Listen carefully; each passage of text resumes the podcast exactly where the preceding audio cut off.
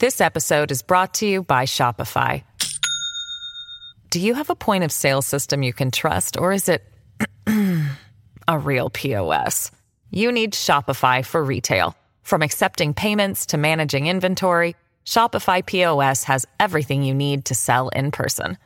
Go to shopify.com slash system, all lowercase, to take your retail business to the next level today. That's shopify.com slash system.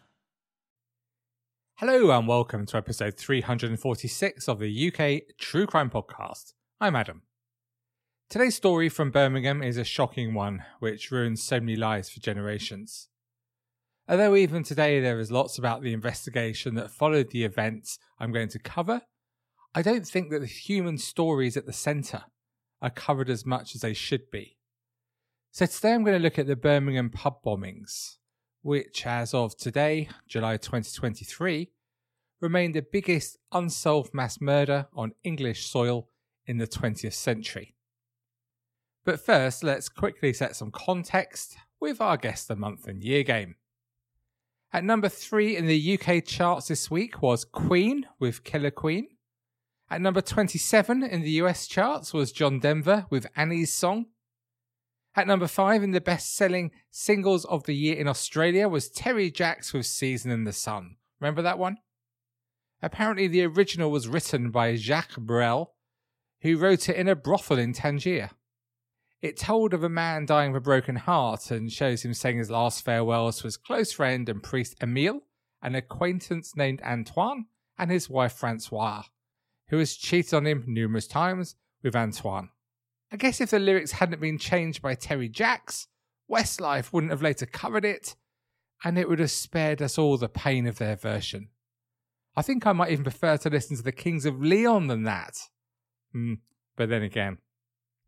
In the news this month, 78 people died when the Go Go Club in Seoul, South Korea burnt down.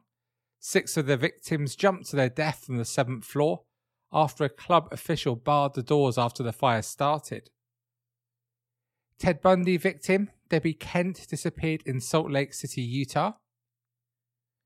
Approximately 140 people were killed when a suspension bridge collapsed in Nepal. In the UK, McDonald's opened its first UK restaurant in Woolwich, southeast London. Lord Lucan disappeared after the murder of his children's nanny to never be seen again. Well, except for sightings with Elvis in Clacton and Great Yarmouth and comedy writer Stephen Merchant was born this month. So, did you guess the month and year? Well, we have gone back much further than normal today, so it's a tricky one, but it was November 1974. As you know, Elton John's been in the news a lot recently with his performance at Glastonbury. And just to give an idea of just how long Elton John has been around, this month, November 1974, he released his greatest hits album, which was his 11th studio album. How about that? Okay, so today's story comes from Birmingham, the second largest city in the UK and about 100 miles north of London. The year before our story starts, in 1973, the Provisional IRA had moved their campaign of terror to the UK mainland, attacking military and other symbolically important places as they aimed to bring pressure on the UK government to withdraw from Northern Ireland by influencing popular opinion by their actions. And by 1974, the campaign was in full swing, with an attack about every three days, although not all were successful. Then on the 14th of November 1974, a 28 year old member of the IRA, James McDade, was killed in Coventry when the bomb he was placing in a telephone exchange and postal office exploded prematurely. IRA sympathisers in England planned to bury McDade in Birmingham with a paramilitary guard of honour, but the Home Secretary intervened to say this could not happen, and all potential processions and marches linked to the death of McDade were banned under public order laws. The IRA changed their plans and instead arranged his body to be flown to Belfast, but when airport staff refused to handle his coffin, he was instead flown to Dublin Airport. The IRA units in Birmingham were, it was reported, very angry about how McDade's funeral arrangements were handled. A week later, Thursday, the 21st of November, was just a normal day for the people of Birmingham. Nobody out and about in the city centre would have been aware at 8:11 p.m. that a man called the Birmingham Post and Mail newspapers from a telephone box.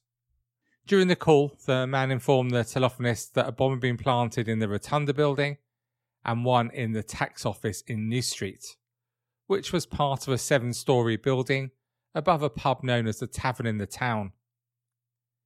The man used the authentication code double X the agreed words to stop hoax calls. But the man didn't say that the first bomb was actually in the Mulberry Bush pub, which occupied the bottom two floors of the Rotunda building. But there wasn't enough time to evacuate the pub, so between 8.15 and 8.25, just what, 10, 15 minutes after the call, both bombs went off with utterly catastrophic results. The bombs would claim the lives of 21 people, 19 on the night and two later from their injuries, and leave over 220 people injured. It's been reported that the delay for phoning the warning through was because the phone box had been identified by the IRA for phoning the warning had been vandalised, and the man had had to find another phone box, which was busy, I think, and that caused the delays. It was a busyish Thursday night in the Mulberry Bush pub. Thursday was payday for many in 1974, and it was also late night shopping in the town. It was at 8:17 when a bomb exploded in a duffel bag and it would kill 10 innocent people in the pub.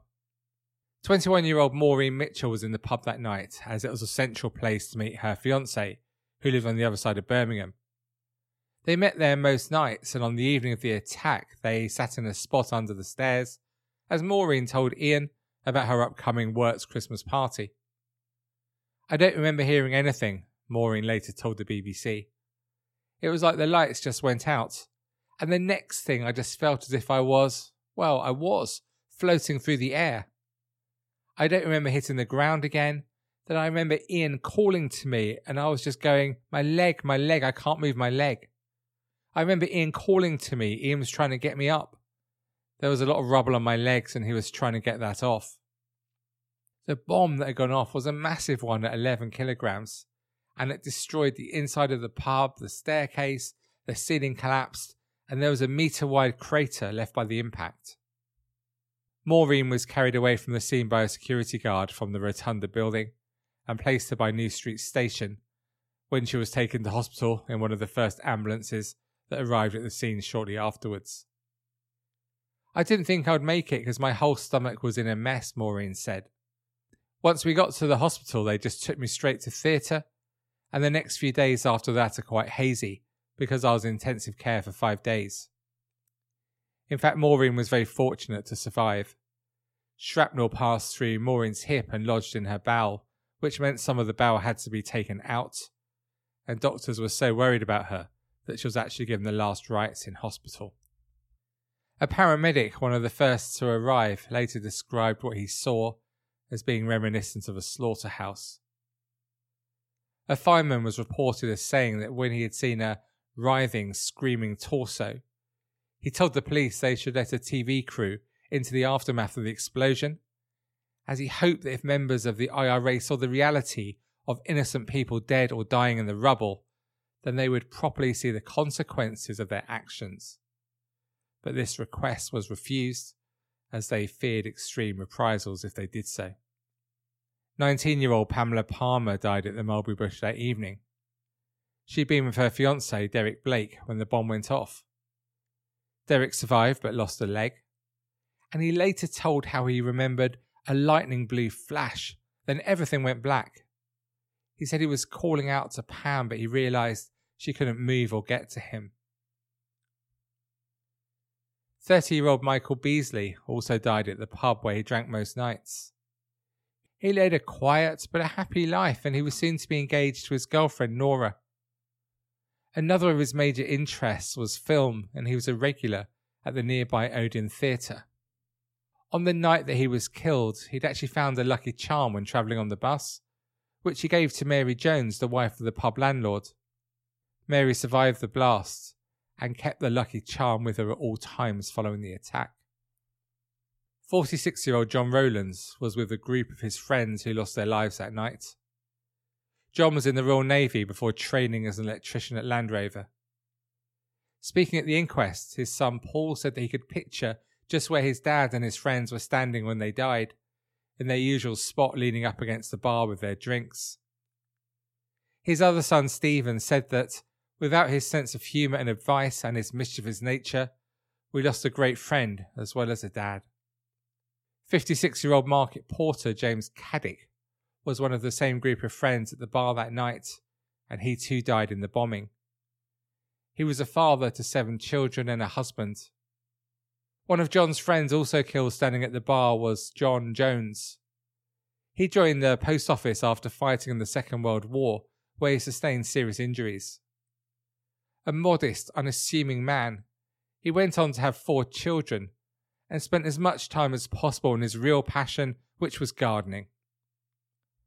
And in the city of Birmingham today, the Cliff Jones Memorial Trophy is still awarded for the best tended allotment in the city. Another of this group of friends was 47 year old Stanley Bodman. His children remembered him as the funniest and kindest person anyone could ever wish to meet. 33 year old father of three, Trevor Thrupp, died in the Mulberry Bush pub. He worked on the railways and he'd only popped into the pub to buy cigarettes.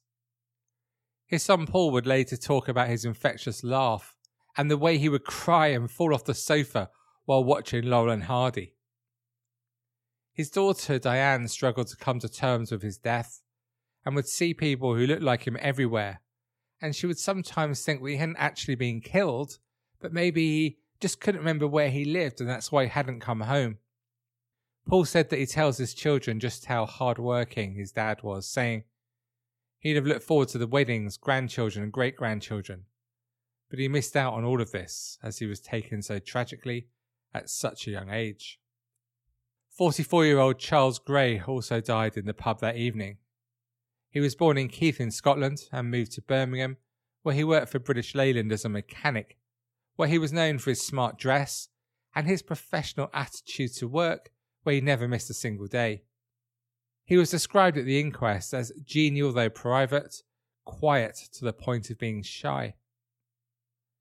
As long term lodgers, Charles and his brother Robert stayed in a house in Birmingham where the house owner was treated by Charles as a mum.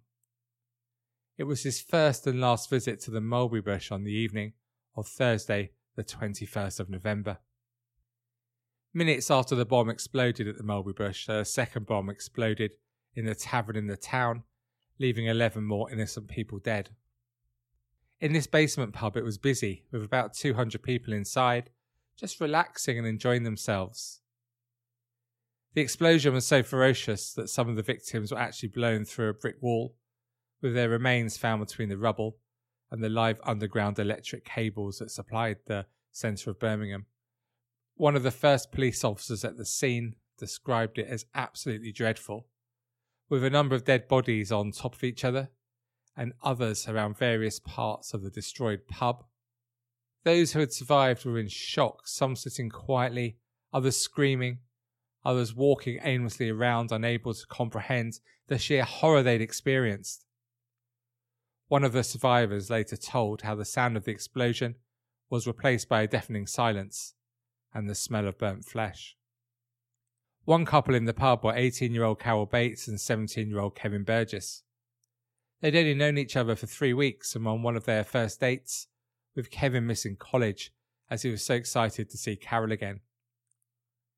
Even with the recent spate of IRA attacks, there was no sense of danger, and Carol's policeman dad had told her to be careful, but he hadn't felt there was any real cause for concern.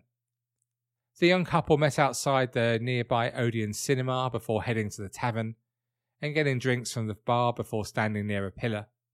They survived the attack, but others in the bar didn't. 28 year old Thomas Chaytor was working behind the bar when the bomb went off and he was killed. He'd only started working in the pub a couple of weeks earlier to make some extra cash. He was engaged to Susan Hands, who he'd met at the nearby Rackham's department store back in 1971. The couple had just returned from a holiday in Malta and they were planning their future together. Susan later said, Clearly, after the events in 1974, as a 23 year old, I had to rebuild my life. I have no idea how things would have turned out had the bombings not occurred. 20 year old Desmond Reilly and his 23 year old brother Eugene were from an Irish Catholic family, they'd been born and raised in Birmingham, and both were killed at the tavern in the town. Two of four siblings, Desmond had married recently and had gone to the tavern to celebrate with his brother the exciting news that his wife Elaine was pregnant. On the night he was killed, his family thought that Desmond was working 200 miles away in Durham and wasn't due home in Birmingham until the weekend. Their dad went to identify Eugene, completely unaware that his other son had also died, until he was asked to identify him as well. Their mum would later say how Eugene was still living at home at the time of his death, and she would lie awake at night waiting for him to come home. She said, No words can describe how it's affected us. It's terrible, just terrible. His sister Mary told how Desmond was in a fantastic place in his life when he died. He was delighted that his wife Elaine was pregnant, but Eugene never had the opportunity to get married and have children, and Desmond never got to meet his son. Part of us died with them on the day that they died. 21 year old quantity surveyor Stephen Whalley was on a first date at the tavern when he was killed. At the inquest into his death, the following was read out. Mrs. Whalley Hunt would like to send her apologies, but she is elderly and very frail, and this is just too hard for her to face. The statement read Before I had Stephen, I'd given birth to two other children, both of whom I lost at birth.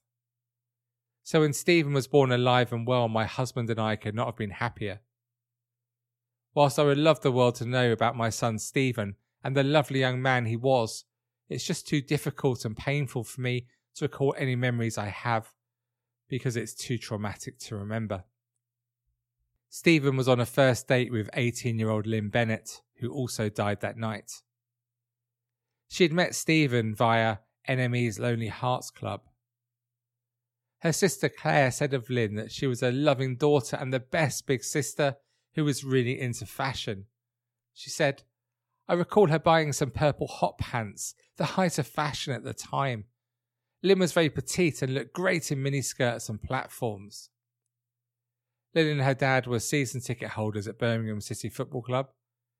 Dad never set foot in the football ground again. Such was the pain of losing Lynn. Close friends 22 year old Marilyn Nash and 19 year old Anne Hayes also died at the tavern. Marilyn was a supervisor at the Miss Selfridge department of Lewis's department store, where Anne also worked after spending three years as a hairdresser. Maxine Hambleton was just 18 and she lost her life soon after entering the pub. She was studying for A levels and had worked in a vineyard in France to improve her language skills. She'd only gone into the pub to give friends an invitation to a housewarming party.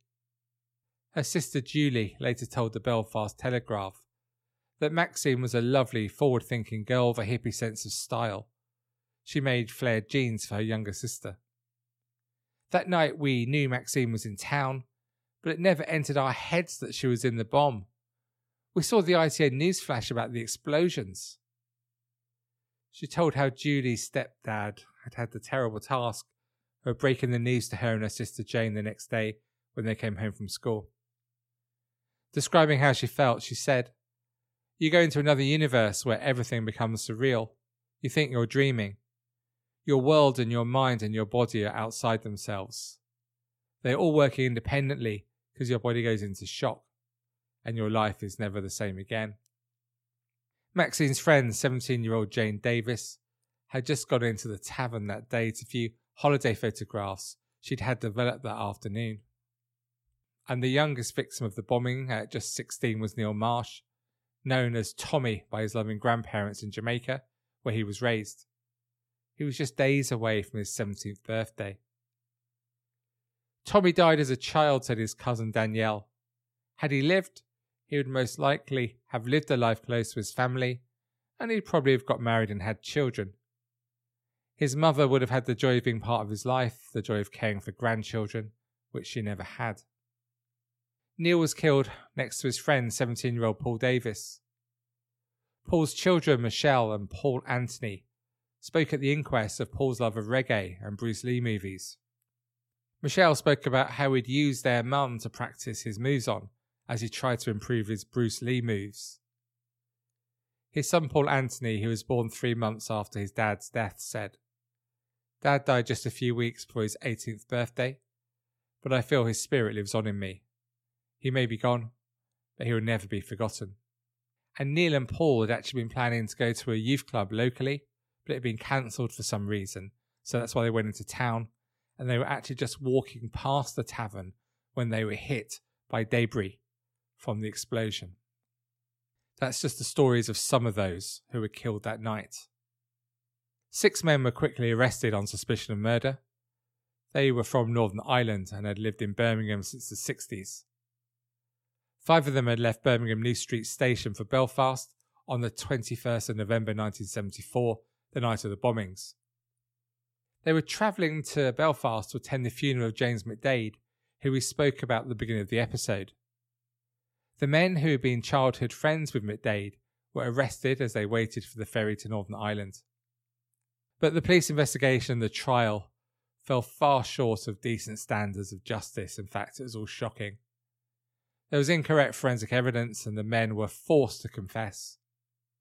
Chris Mullin, the former Labour MP and investigative journalist, describes it as follows The suspects who confessed claim they did so after being beaten and deprived of sleep, having aggressive dogs put in their cells, and in one case, being subject to a mock execution using blank cartridges. But on the 14th of March 1991, Paddy Hill, Gerry Hunter, Johnny Walker, Hugh Callaghan, Richard McIlkenny, and Billy Power finally walked out of London's Old Bailey as free men, their innocence finally proved. They'd served wasted nearly 17 years of their lives behind bars in one of the worst miscarriages of justice ever seen in Britain. So, who was responsible for the bombs? In 2019, Chris Mullin, who was heavily involved in campaigning for the release of the Birmingham Six, confirmed the names of two of the bombers in an article in the London Review of Books. Mullin said that James Francis Gavin, an IRA member and former British soldier convicted of other crimes, was one of two men who planted bombs in the tavern in the town and the mulberry bush. Gavin died in 2002. Mullin also claimed that Mick Murray, who died in 1999, was one of the two bomb makers. Murray was also the man who made the calls to the papers saying that the bombs had been planted. And when they planted the bombs, it was believed that they did it that evening when one of the men ordered drinks in the pub while another put the bomb in place. Maxine Hambleton's sister Julie has spoken publicly about her anger that still nobody is being held accountable for the murders. For Julie, the real Birmingham bombers, as well as being responsible for the murder of her sister and 20 other innocent people, also allowed the Birmingham Six to serve time for a crime they did not commit. She said, They let the Birmingham Six rot in prison, and still they didn't come forward to admit they'd done it. In fact, Murray at the time a 38 year old father of six who lived in Birmingham, was at the trial where the innocent six were jailed for murders they didn't commit. But rather than speak up, he said nothing and was convicted of lesser charges of conspiracy to cause explosions, for which he served 12 years in jail. The IRA denied any involvement the day after, and they didn't admit their involvement for a number of years. But more recently, former IRA members have spoken about the attack all saying that the leadership of the IRA were appalled by it. But as we hear so often from the terrorist groups of all persuasions, not just the IRA, it is not a simple case for them of apologising for murdering innocent people. For example, Kieran Conway, who had just been appointed at the time as the IRA's Director of Intelligence, later described the attacks as a disgrace but he would not admit the IRA had been reckless in placing bombs in places where larger numbers of the public would gather. He said, It was accidental and absolutely not intended. If you were asking, was it reckless to plant a bomb when you were informed that a bomb warning would be given, I would say not really, not reckless. But Maxine Hambleton's sister Julie totally dismissed this. There is nothing accidental about any bombing, she said. If you're going to go and plant bombs in a pub or any other building where you know there are crowds of people, then you should know that there are going to be fatalities and injuries. A five year old could work that out. We talk a lot on this podcast about the wide ripple effects of any murder. As well as killing innocent people on that terrible night, the IRA attacks made life extremely difficult for Birmingham's large Irish community, which suffered in the aftermath. Maurice Malone, who was chief exec of the Birmingham Irish Association, said, It was not just 21 people who died that night on the 21st of November. The Irish community in Birmingham died. Irish workers and businesses were attacked in retaliation, and the good natured relations with friends and workmates stopped after the bombs. Maurice's own dad suffered, he said. Soon after the bombings, he was verbally abused and assaulted during a tea break and came home battered and bruised. So, where are we today? Unfortunately, the families and friends of the victims are still waiting for the answers they deserve. New inquests into those who died were held in the city in 2019, but the issue of who was responsible for the deaths was excluded by the coroner, leading the families to claim they'd been left with so many unanswered questions. The victims' families, through the Justice for the 21 campaign group they've set up, have been asking for a public inquiry into the deaths of their loved ones for years.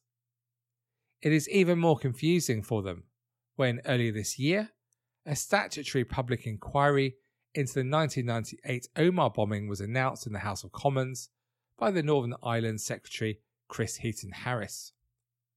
The shadow Northern Ireland Secretary Peter Kyle said, The fact that the Northern Ireland Secretary is calling for this inquiry does clash with the government's overall approach to legacy issues.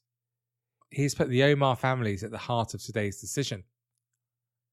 I'm worried that other victims of atrocities during the Troubles will be watching and wondering why their loved ones are not being treated in a similar way.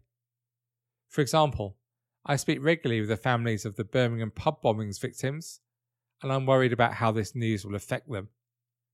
Victims are already noticing contradictions in the government's approach to legacy issues. The government has presented its logic as to why the atrocities committed in late 1998 qualify for public inquiry and those before don't, but it's a logic only understood within Whitehall. Many families still struggle with the loss of loved ones, and their grief is compounded by the absence of information or justice. So, what do you make of what we've heard today? It's just a terrible story, isn't it, on every single level?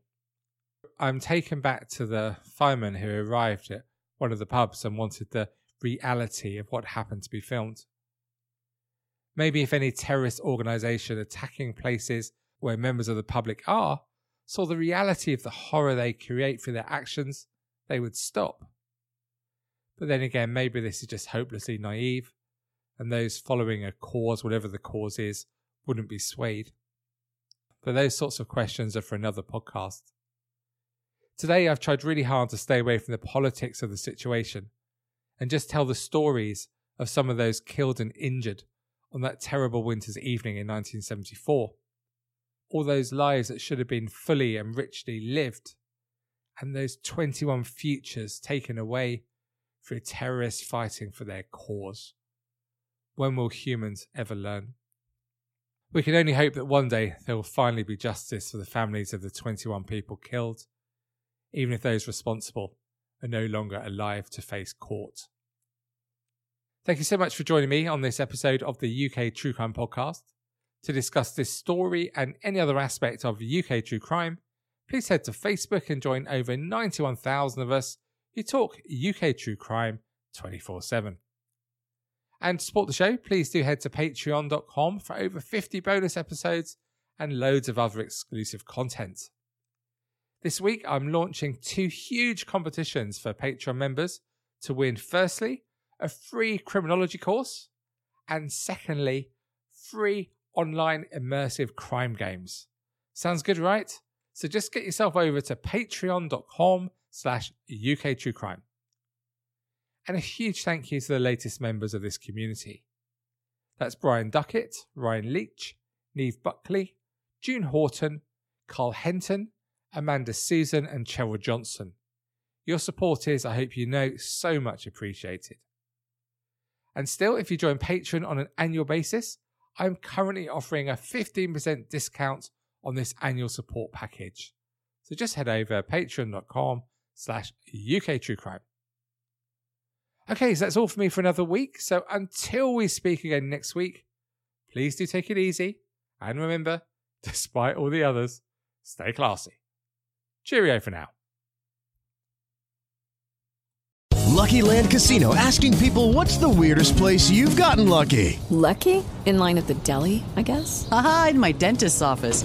More than once, actually. Do I have to say? Yes, you do. In the car before my kids' PTA meeting. Really? Yes. Excuse me, what's the weirdest place you've gotten lucky? I never win and tell. Well, there you have it. You can get lucky anywhere playing at LuckyLandSlots.com. Play for free right now. Are you feeling lucky? No purchase necessary. Void where prohibited by law. 18 plus. Terms and conditions apply. See website for details. Hey guys, it is Ryan. I'm not sure if you know this about me, but I'm a bit of a fun fanatic when I can. I like to work, but I like fun too. It's a thing. And now the truth is out there. I can tell you about my favorite place to have fun. Chumba Casino. They have hundreds of social casino style games to choose from with new games released each week. You can play for free anytime, anywhere and each day brings a new chance to collect daily bonuses. So join me in the fun. Sign up now at ChumbaCasino.com. No purchase necessary. Group. Void were prohibited by law. See terms and conditions. 18 plus.